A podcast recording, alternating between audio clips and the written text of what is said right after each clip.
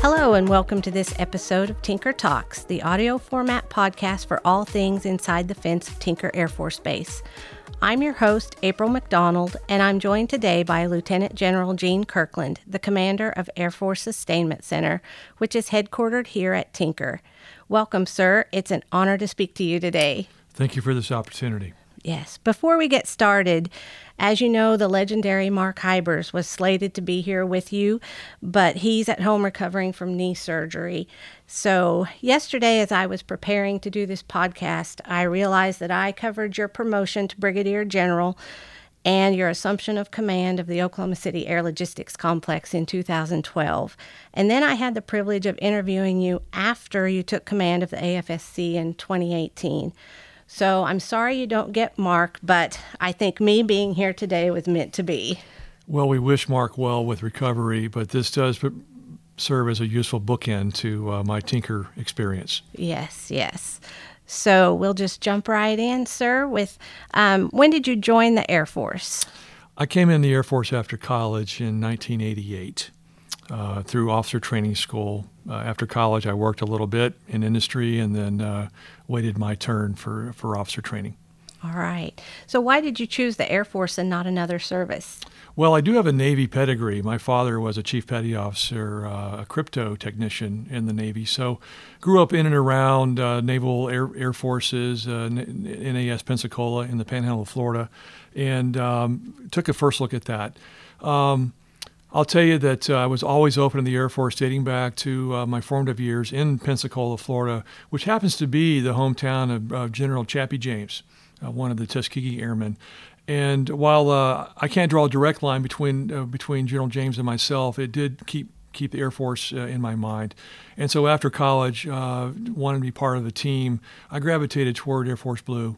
So when you joined the Air Force, did you have any idea that you'd stay in for 30 years? Oh Lord, no. Uh, I was proud to join and uh, considered it a fresh start uh, in in my career, and uh, th- we've been very blessed to have great opportunities and stick around this long. All right. Did you have any mentors early in your career that helped shape the leader you are today? Well, there of course are dozens uh, that have uh, helped me along the way. I'll start at the very beginning, though. My very first teammate in my very first job was Chief Master Sergeant Carol Zollicoffer. And Chief Zollicoffer uh, took me under uh, his wing and uh, uh instructed me uh, first on the technical aspects of the job and then leadership. And he looms large uh, in, in setting me in the right direction. At the same time, my very first squadron commander was then Lieutenant Colonel Gene Hickman.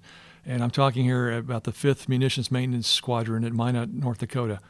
And uh, General, uh, excuse me, uh, Colonel Hickman uh, was a great example of an officer and leader can be. And uh, early on, I could do far, far worse than emulate his leadership styles. Along the way, any number of uh, commanders and chiefs, and even some senior civilians who've helped me learn, helped my mistakes become learning experiences, and by that measure, I've learned a lot. So, was there ever a point in your career when you thought you would not go the distance? Well, by distance, you mean to retirement. To retire, um, yes. Well, we all have our moments of doubt, but my des- my desire to stay in the Air Force uh, was was consistent. Um, as to whether I would survive this or that job, there were moments where I had tough situations, uh, but um, being part of great teams, it's all worked out. And I I have had that in my career too, so I completely understand that. Um, you had mentioned in a previous podcast with us that you developed a passion for the nuclear field. Did that happen during your first tour at Tinker?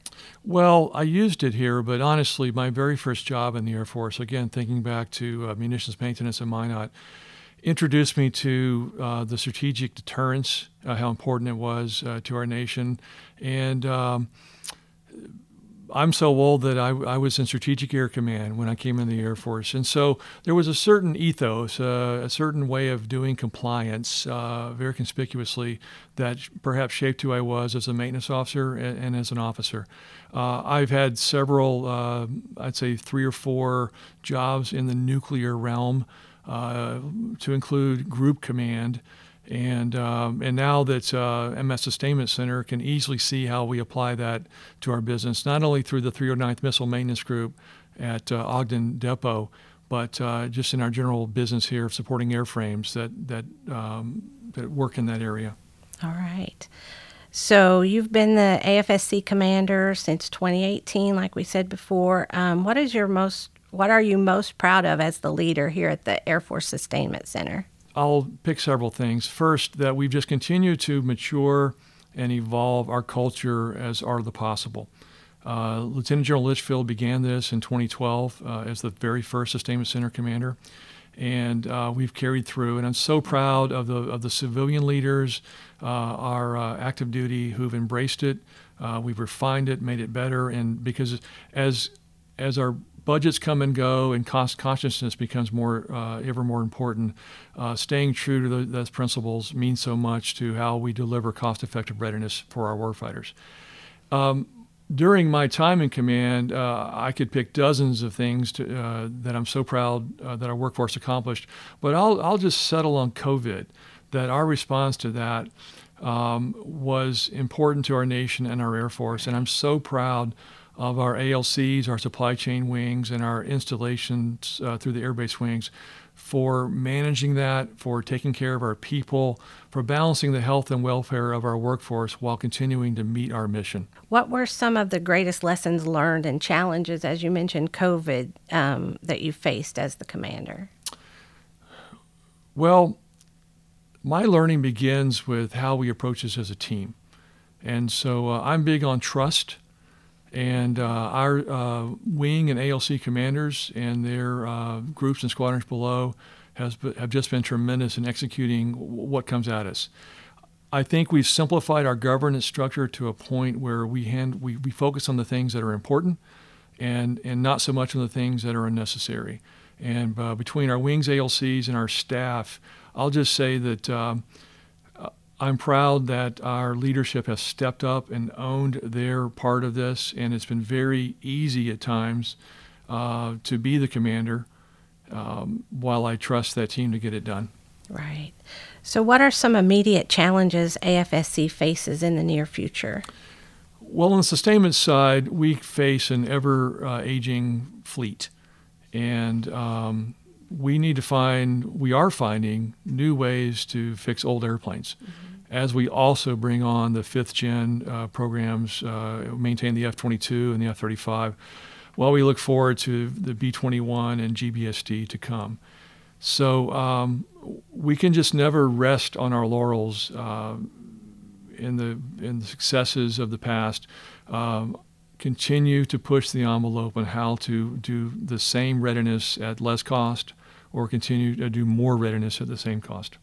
Aside from your years at Tinker, what were your other favorite assignments? Operationally, my favorite year was a year as the uh, the Expeditionary Maintenance Group Deputy Commander at Al Udeid. Uh, I was I was a lieutenant colonel, and beyond missing my family, I'll say that it was a year of uh, flying sorties in support to combat operations that uh, was probably the seminal job I had as as a maintenance officer along the way. In terms of geography, listen, uh, we've enjoyed wherever we've lived. Uh, every place we've been has been fascinating from getting to know the local community. We've so enjoyed our two tours here in Oklahoma. Uh, but I'll tell you what, my year, my three years at uh, Elmendorf Air Force Base in Alaska, hard to beat from a lifestyle point of view. Uh, the uh, the outdoors opportunities there and just the um, the specialness of Alaska is something that we we cherish. Yes, that's on my bucket list of locations to visit someday. So, um, what is next for you after you hang up your uniform? Well, uh, we look forward to uh, settling down and being part of a community to put deeper roots. Uh, we we are going to make a go of it here in Oklahoma. It's our, our initial plans to uh, to stay here and, and to see what opportunities might present and uh, to build on the relationships that we've we've established here in the six years that we've been blessed to be at Tinker Air Force Base. So many retired military members say they feel like they need a mission, even in retirement. Do you feel like you'll need a new mission after you retire? I think I'll uh, I'll just adjust the ones I've got. Uh, I'll, I'll be an airman for life, and uh, I will never be too far from supporting our Air Force and its mission in some way, whether it's uh, through a job or through uh, volunteering or, or some combination. And, I'll plug here that um, that one of my passions throughout my career has been volunteering with Special Olympics, and I've been blessed to link up with Special Olympics of Oklahoma. And in retirement, uh, I plan to uh, enhance and uh, and evolve my role uh, with that volunteer opportunity. Very nice. So, is there anything else you would like to um, tell our audience today before we close? I'll tell you what. Here, I'm sitting a week or so from retirement, and I'm just it's coming very fast. And uh, uh, as I reflect on this past three years as, as commander, but also a 34 year career, uh, it is uh, it, it is the opportunity to serve with world class patriotic Americans that I will uh, value the most uh, as I as I cross to the other side. Um, specific to the Sustainment Center, uh, I've been proud to be the teammate and commander with uh, 40,000 world class Americans doing their job. And if it were possible to do so, I would shake hands with each one of them before I before I uh, pass the flag to uh, Lieutenant General Select Miller. Well, thank you again, sir, for taking time out of your busy schedule to talk to us today. It's truly been an honor to be here with you. And thank you to our listeners for tuning in. Make sure you subscribe to Tinker Talks on iTunes or Spotify. For Tinker News, visit tinker.af.mil or follow us on social media at Tinker Air Force Base on Facebook and Instagram and at team underscore Tinker on Twitter. For AFSC specific news, follow them on Facebook at Sustainment Center or their website at afsc.af.mil.